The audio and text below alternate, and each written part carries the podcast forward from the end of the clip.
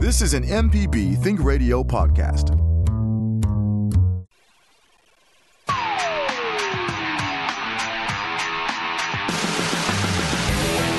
Welcome to AutoCorrect, helping you correct your auto problems. I'm Liz Gill, the lady auto mechanic, Allison Walker, ASE certified. Hello, Allison.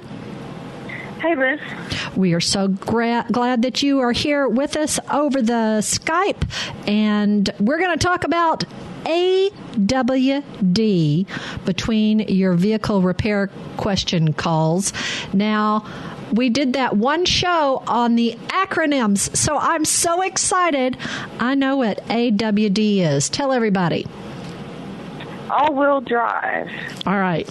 Now, here, let's let's kind of start off with the very uh, tiny basics. Is all wheel drive the same thing as four wheel drive? It's it's similar, but it's not the same thing on all-wheel drive on most vehicles is something that is always engaging the four tires in some percentage of torque. Whereas on four-wheel drive, you lock it into the four-wheel drive where all four wheels are going.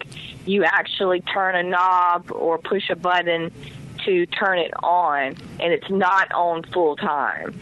So that's so it's just on demand. That's what you would be if you're going mudding or you're climbing a steep hill or something like that.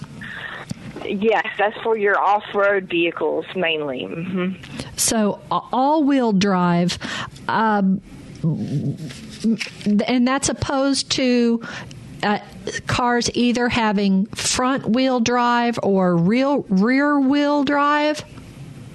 That's right. That's that's correct. Um, all-wheel drive. It, it can be a primarily front-wheel drive car or rear-wheel drive car, and they just they turn on the other wheels for occasional slippage or when it detects slippage. But it's all-wheel drive. Um, does it does incorporate all four tires in pulling the car in, in, in acceleration. Oh, so this is something uh, the driver doesn't have to consciously think about?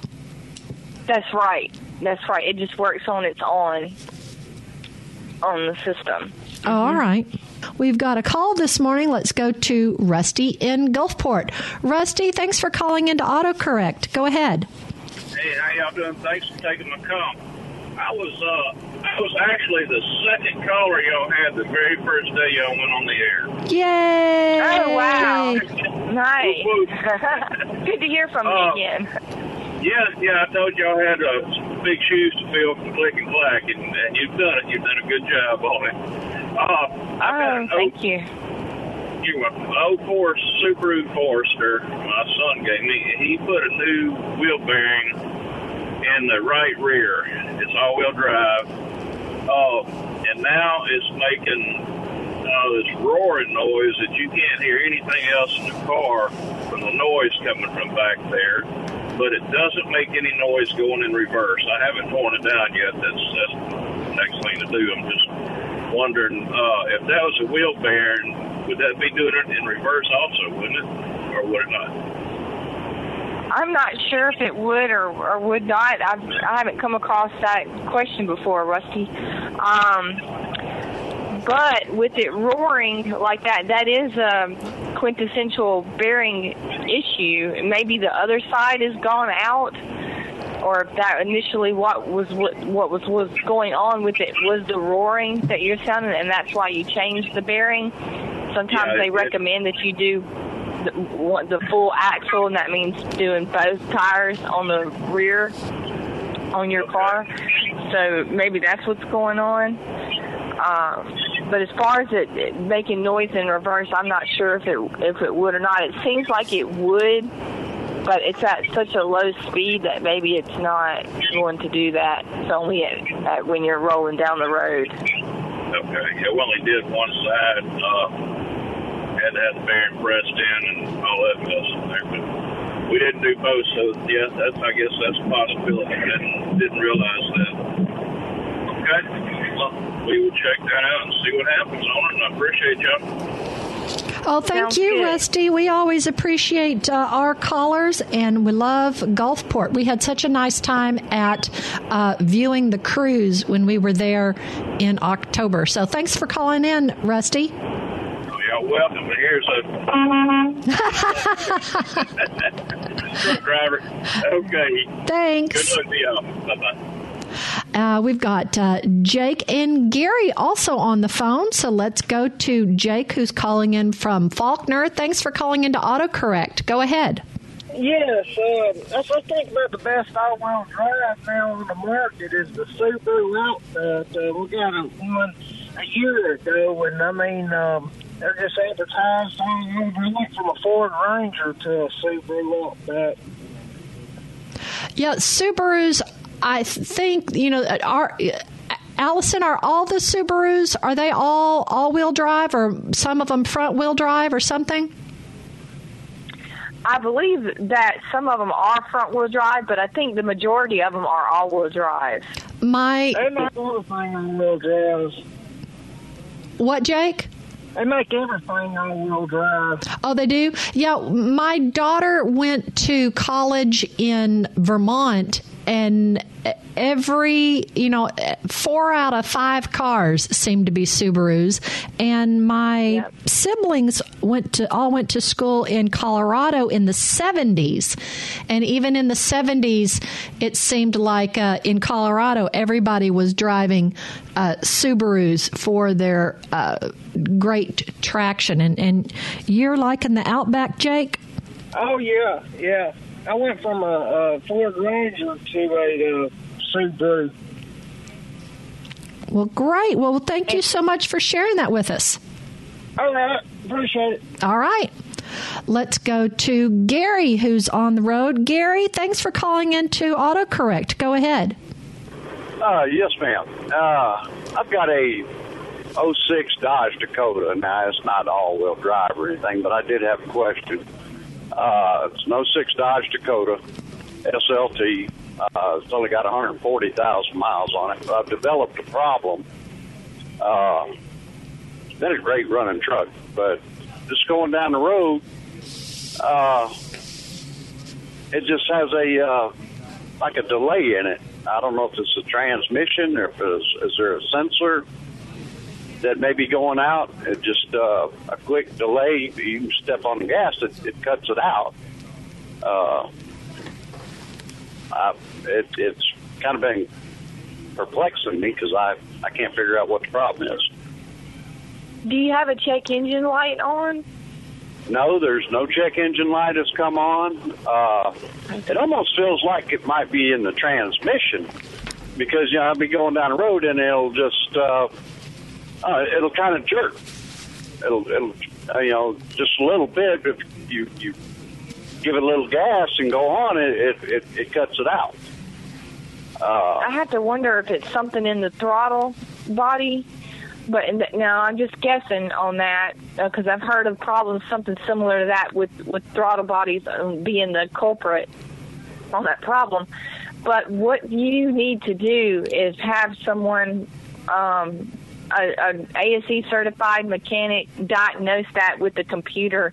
They're going to have to drive it down the road with the computer in the car and look and see what's happening exactly when that delay is is happening, and and and they're going to have to know how to read what the values are of the different sensors and everything and know what it's supposed to be doing and can tell what it's not doing correctly at the time that that happens. That's the way you would diagnose that. So that's Okay. that's what needs to happen to to get that correct. And and also just to put it on the computer in general because you may have some pending codes that are not setting off a check engine light but can kind of point you in the direction of what maybe be actually going on. And sometimes your car stores codes and they're and it's and they're having a, a glitch or a problem, but it's not enough to set off the check engine light. So that could be what's going on, and so that's Yeah, what I it- recommend that you get done, and just go ahead and have it looked at with a, a, a really good mechanic with the correct computer. Yeah, because I, I don't have any kind of check engine light on now. uh, it only uh, I I use my cruise control a lot. I'm wondering if it it might have anything to do with that cruise control, but uh, it does it on the pedal too. I mean, not not just with the cruise control, but uh, it's just uh, perplexing to me because I it, I don't have a check engine light come on, and uh, it almost feels to me like it may be in the transmission. Is there like a sensor or a, an actuator in there that it's Uh-uh. affecting? No, with I, I kind of doubt that it's the transmission because with the transmission, if it's having a problem, it's going to continually have a problem like slipping. Um, and, and, and that's kind of what it feels like it's doing, like it's slipping, like the transmission slipping. That's it's not going to randomly do that, or it shouldn't. And it, it should do that constantly if it's having a problem.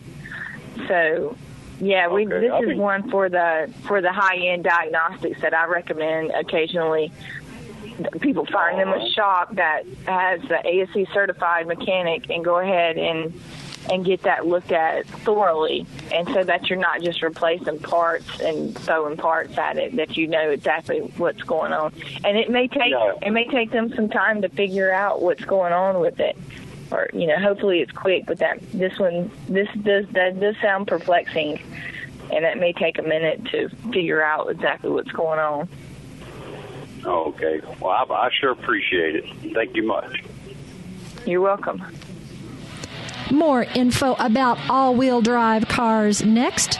Send your emails to auto at mpbonline.org. Is your car under recall? We'll have list of ones that are when we come back. You're listening to AutoCorrect on MPB Think Radio.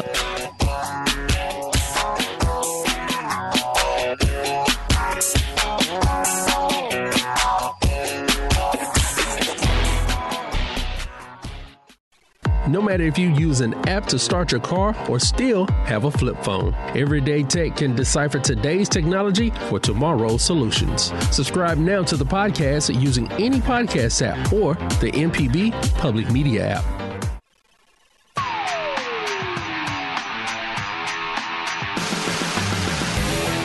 You're listening to AutoCorrect with Allison Walker, the Lady Auto Mechanic. I'm Liz Gill. If you want even more AutoCorrect, we hope you'll find our podcast, which is on all podcasting platforms for your smart devices. Now, here are the recalls for the week. Now, last week there was a recall of a Lamborghini, and I said, I want someone to call in who's been in a Lamborghini, and we got Chico from Oxford. So this week there's a recall for 2018 to 2020 Bentley Bentayga, B E N T A Y G A. So I want someone who's ridden in a Bentley to, to give us a call. Uh, that recall, uh, dealers will replace the upper seat belt attachment bolt for free. There's uh, 3,300 BMW X3, X4, 3 Series, and 8 Series vehicles. Dealers will inspect and replace the front seat belt buckles as necessary for free. And then also the 2020 Mercedes Benz GLE class and GLS class. Dealers will replace the rear cross member for free. And the 2018 2019 Mercedes Benz Mercedes Maybach S Class, dealers will replace the engine oil plugs for free. You can find out if your car has a past recall by going to the National Highway Transportation Safety Administration's website, nhtsa.gov slash recalls, and inputting your VIN number. Those are some high end, high class vehicles there, uh, Allison. Yes, they are. I, I like them. I love I love Bentleys and I love Maybachs, so that's awesome. All right, we've been talking about uh, all wheel drives a little bit, AWD. Um, are there some different kinds of maintenances or behaviors that you have to keep in mind if you do have an all wheel drive vehicle?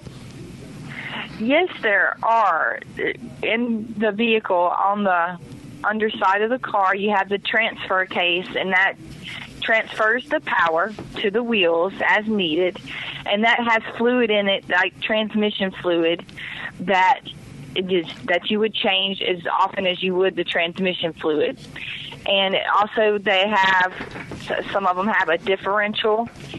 Some of them have a couple of differentials, and those need to be changed out with differential fluid the same amount, same time that you would the transmission fluid on a vehicle. And those are often neglected on all-wheel drive vehicles. Um, a lot of times people don't even realize they have an all-wheel drive vehicle. I had a customer that had a Toyota RAV4 that was all-wheel drive, and I had to recommend go ahead and, and doing the maintenance on the transfer case and the differential, and they they didn't even know that they needed that. So those are those are the two main things of the maintenance that that are extra on all-wheel drive cars.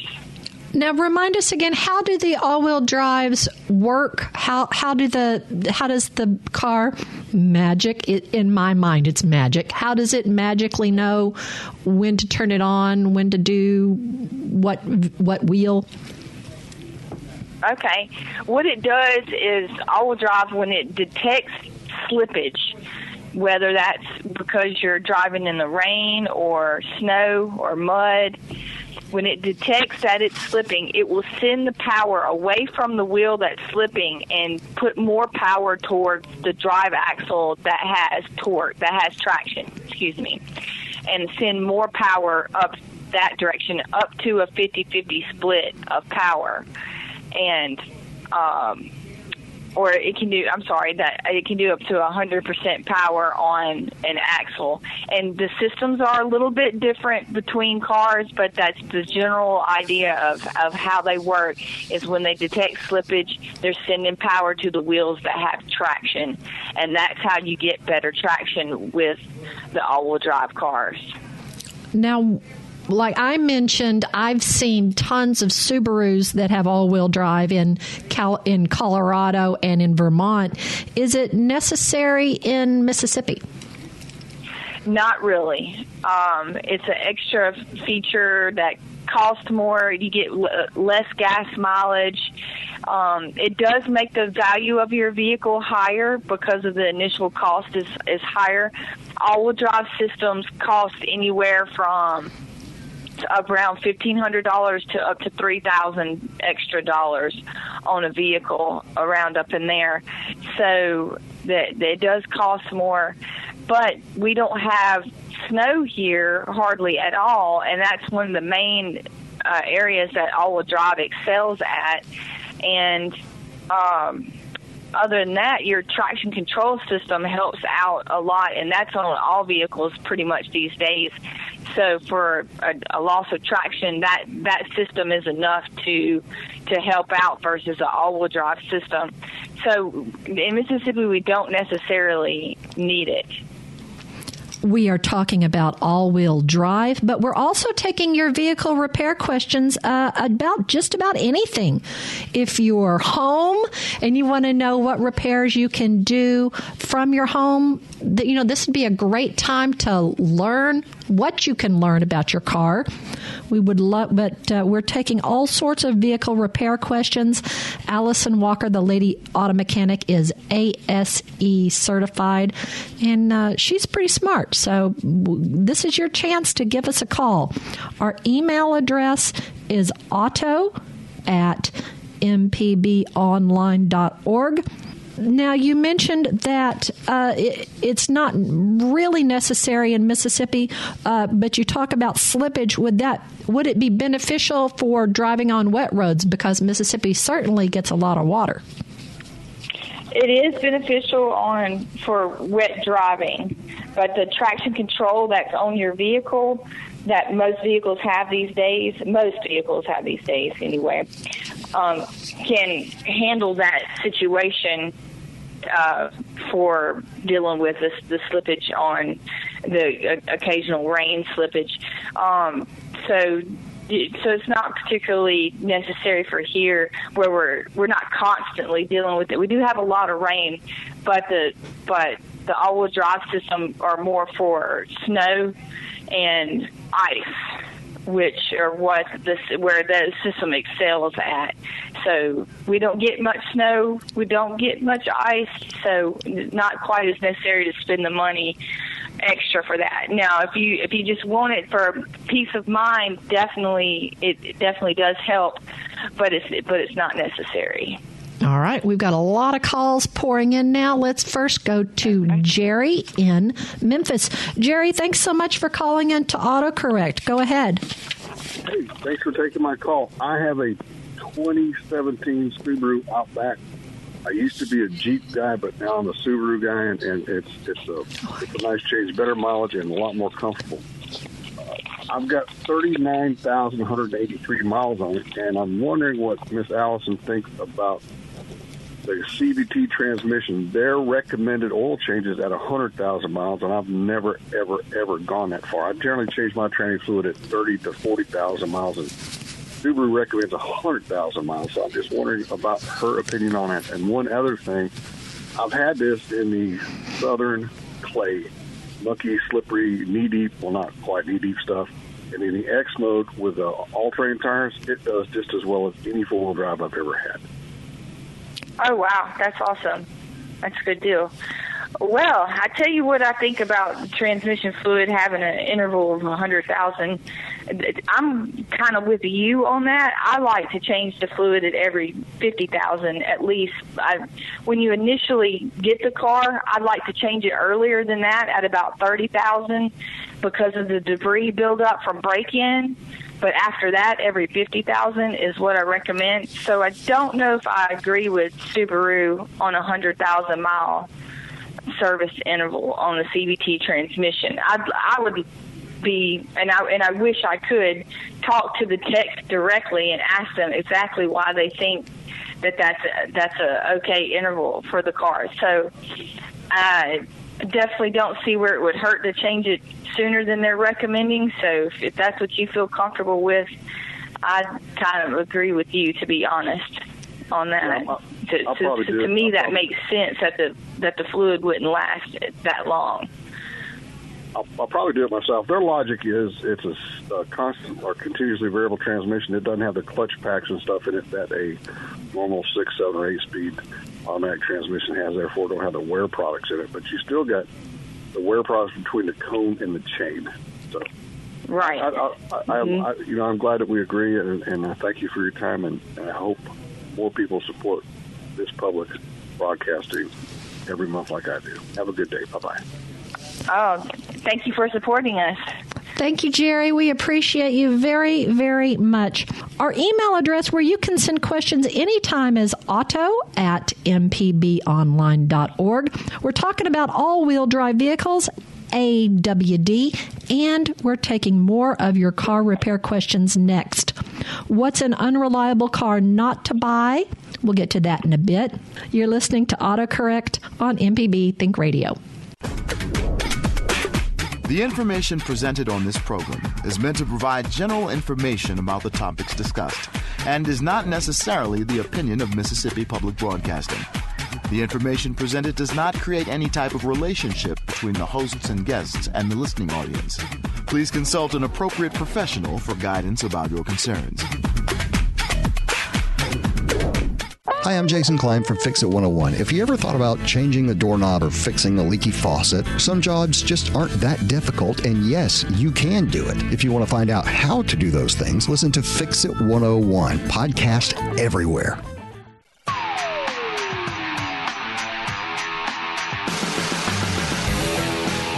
Thank you for listening to AutoCorrect on MPB Think Radio. Allison Walker, the Lady Auto Mechanic, is our expert. I'm Liz Gill, and I hope you've downloaded our app for your smartphone, the MPB Public Media app. In addition to listening to our show on the MPB Public Media app, you could click the support button and support us just like our good friend Jerry says he does each month because we really rely on contributions to purchase our national programming and to keep the lights on here. So thank you, all of our listeners. Thank you so much for your contributions to Mississippi Public Broadcasting. Now, Consumer Reports has a list of vehicles that have a record of much worse than average overall reliability based on subscriber responses to their annual auto survey. Today, we're going to caution you about the Ford Focus, the 2016 through 20 2012 through 2016 models, they've reported having interior accessory problems. So, anyway, just consider reading up on the reliability of this car or any used car before purchasing it, suggests Consumer Reports. CarComplaints.com is another resource for unreliable car lists. We've been talking about all wheel drive cars today, but we're taking your car repair questions about anything. That's why Allison is here. So, first, we're going to go to Francois, who's calling in from Florence, Alabama. Francois, thanks for calling us. Go ahead. Well, thank you, ladies, and good morning. I uh, Morning. use yes, ma'am. I used to uh, religiously clean the engines in the 80s and 90s of my cars every two years or so.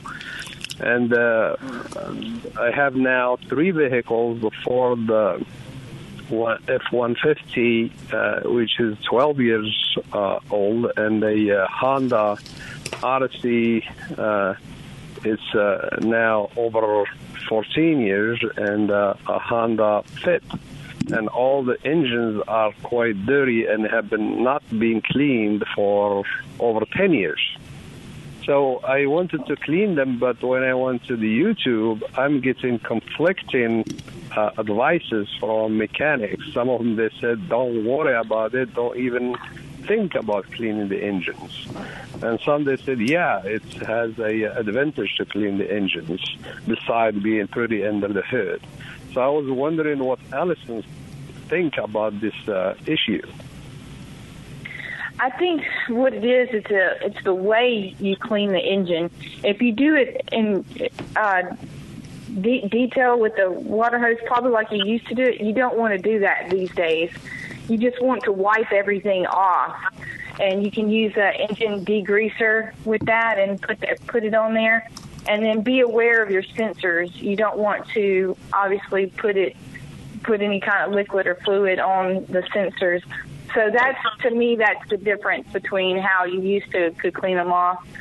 Um, it, it, is to avoid it doing doing the full wash.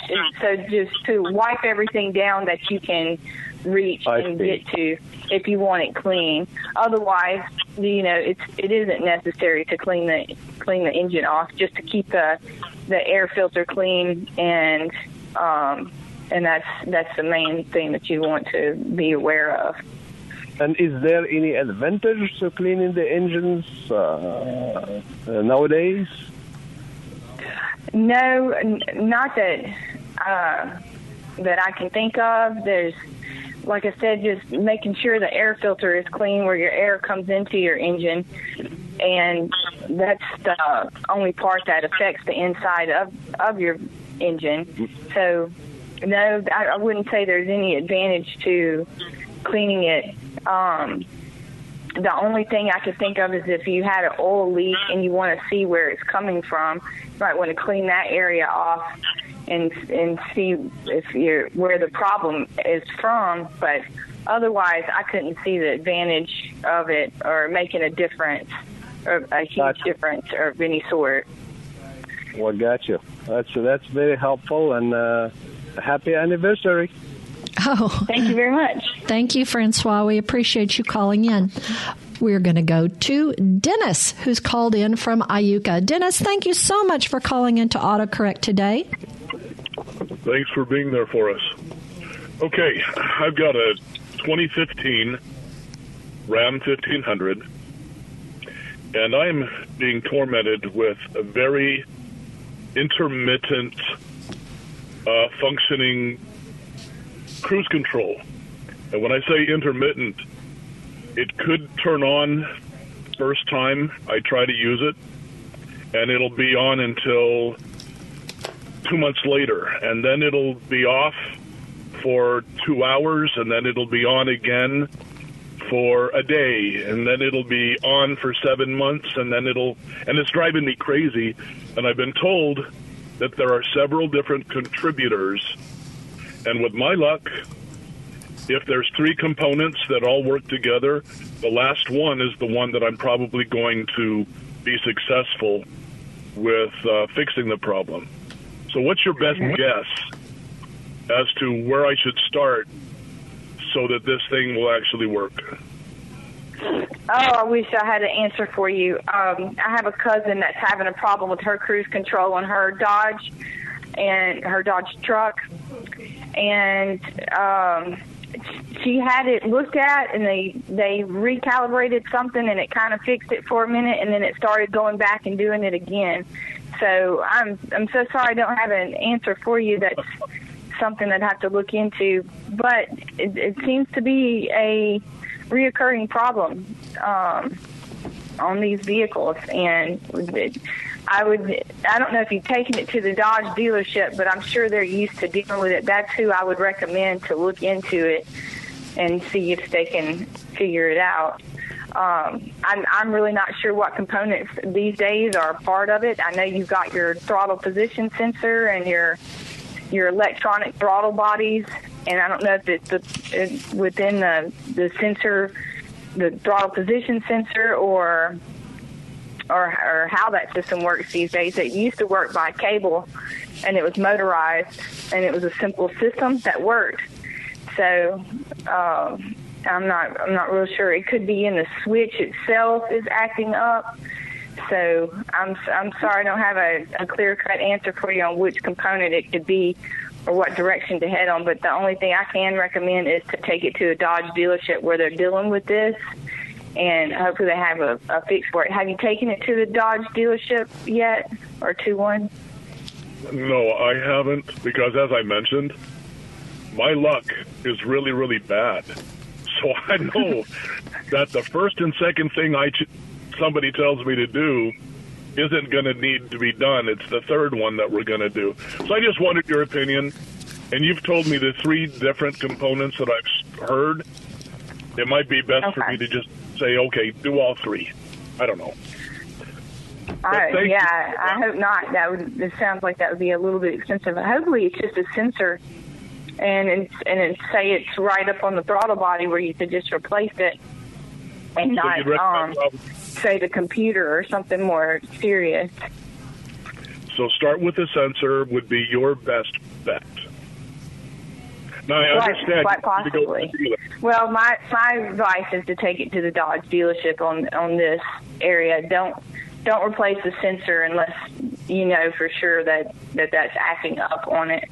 And the only way to know that is to put it on the diagnostic computer and see what it's doing when the problem is happening. And, and you know, since it's intermittent, you have to catch it when it's happening and Yeah. take it up there at that time. So that's that's what I recommend. I wish you luck on it. Well, thank you so um, much. th- th- With Dodges, we we're well aware of them having a little electrical problems that are that can be a little bit difficult to track down sometimes. So Well, I do wish you luck on that. Thank you very much and be safe. Thanks, Thank. Dennis. You we appreciate you calling in. Allison, you've mentioned on the show before about when individuals think it's something and they start replacing things willy nilly. Uh, remind us again what your uh, philosophy and what your guidance is on that. I like to do the to have a high end diagnostics done to make sure that you're replacing a component that actually is acting up. The thing is, is that that takes time, and a lot of people don't want to pay for that diagnostics time. They want to just throw parts at it, which can end up costing a lot more than what it would cost if you initially let it get diagnosed properly. So I recommend people to go ahead and, and find a good, good mechanic who's really passionate about diagnosing things like, like for instance, the cruise control that he has problems and not throwing parts at it. Let them diagnose it and figure out. And, and like I said, sometimes that takes some diagnostic time. It can take an hour or two, and you do have to pay for that. But it's cheaper than what if you're just throwing parts at it. That can add up, and I've seen that happen many times where people just start replacing parts, and the next thing you know, they they've spent a ton of money, and the problem is still not fixed. Let's stay on the topic of cruise control for just a minute. We got an email, and it's uh, this is from Jim in Houston, and he asked if it's still a bad idea to set the cruise control while driving in the rain. And just while you were talking to to Dennis, I looked up a couple of things. Um, Allstate, the car insurance, and uh, Jalopnik, one of the automobile mm, information sites, they had conflicting information. Uh, Allison, what what do you think about using cruise control in the rain? So when you let's say you're driving down the road and you have cruise control on, it's raining, and you have an emergency situation where you have to slam on your brakes. Well, you don't get that little period of letting off the gas and then pushing the brakes that you would if you were not using cruise control. And so you can lose traction quicker. It throws your car off, then throws the traction off. So you can lose control more likely. So my thoughts on it are definitely do not drive in the rain with cruise control on because you don't get that little window of time where the, the acceleration is coming off the tires and then pushing the brakes. And that's what causes you to have uh, loss of control when when emergency braking with cruise control on in the rain. So you don't you don't want to do that. And that's that's my opinion on it and that knowing what I know about traction control and how your car reacts um, you did, that's very important is is to have that little period where you're letting off the gas. And you don't get that when it's in cruise control because it just stays on the gas. So it goes from full acceleration to all of a sudden braking you're going to lose traction quicker like that so definitely leave the cruise control off in the rain, in my opinion. Well, and that's what Allstate was saying. And the Jalopnik article they got some engineer to test it, but it was all well. You could use it in this situation with this amount of rain, and but not in this situation in this amount of rain. So I think just a good overall Bible verse to keep close to your heart is: if it's raining, don't use the cruise control. Right. We have been discussing AWD, all wheel drive vehicles, and taking your repair questions. You can always send us an email auto at mpbonline.org. What's in the news? We'll tell you next. This is AutoCorrect on MPB Think Radio.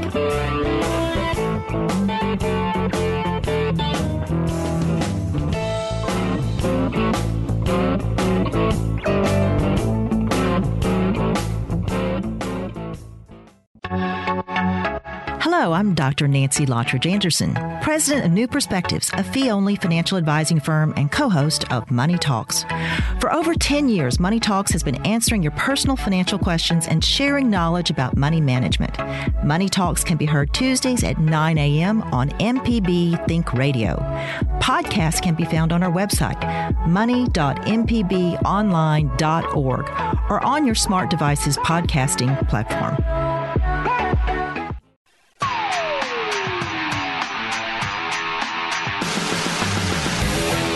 This is AutoCorrect. If you've missed any of our live program, you can listen to the whole show at autocorrect.mpbonline.org.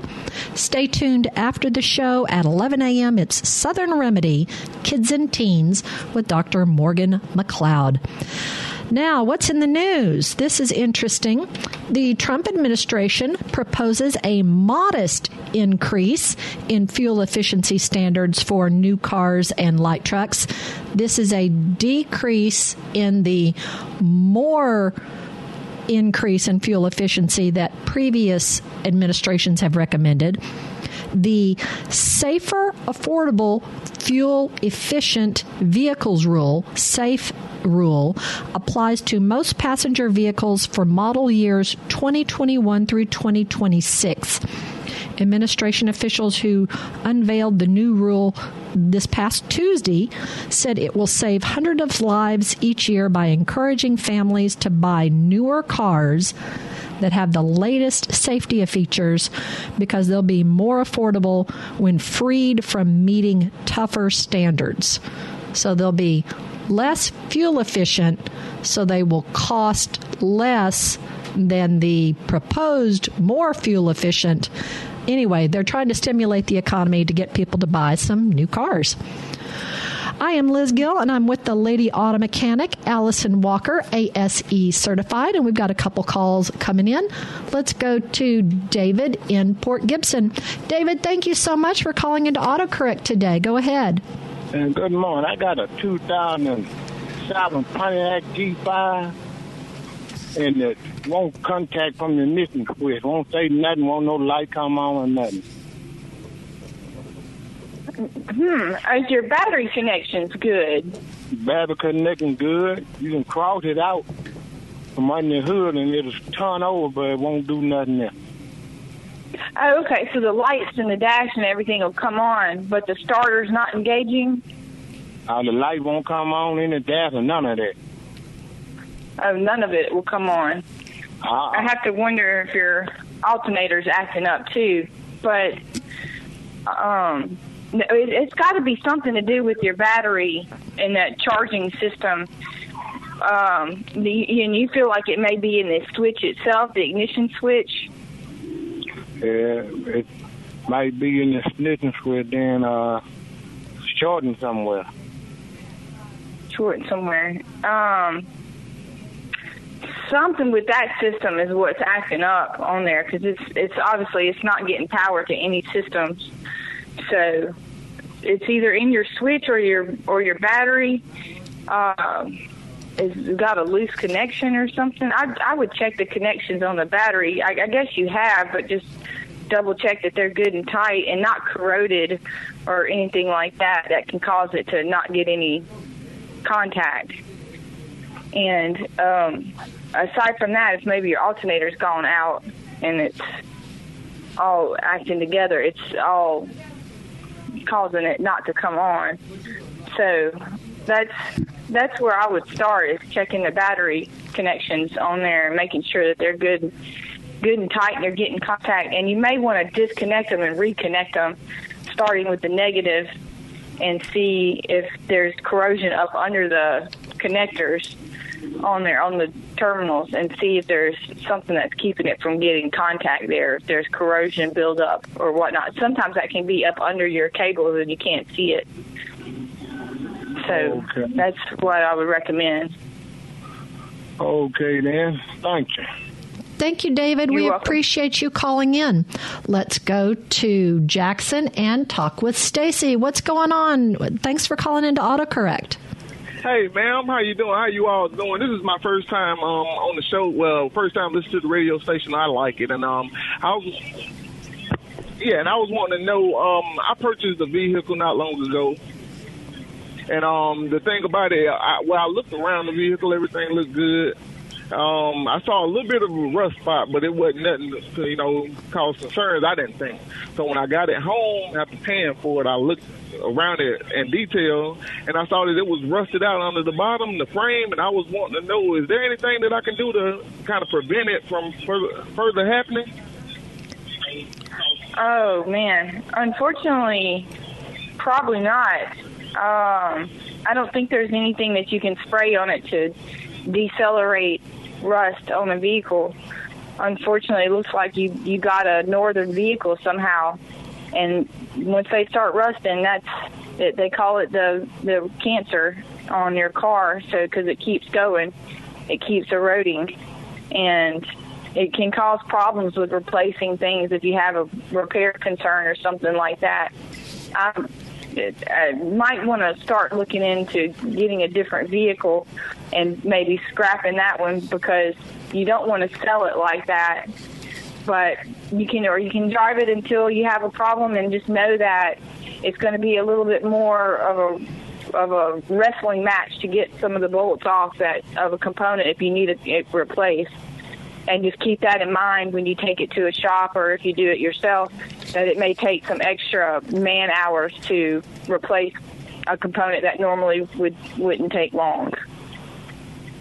Okay, so um, well, Stacy, I'm afraid uh, that's it for our show. If you have uh, more questions for Allison, you can always email us auto at mpbonline.org. We're so glad that you found our show today in MPB Think Radio.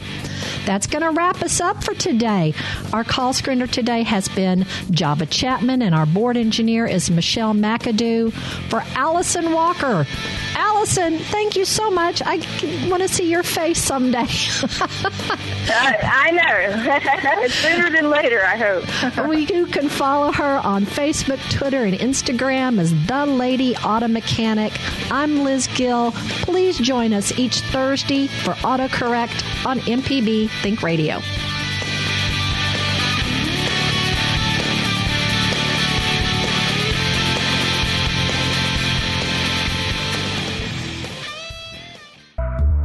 This is an MPB Think Radio podcast.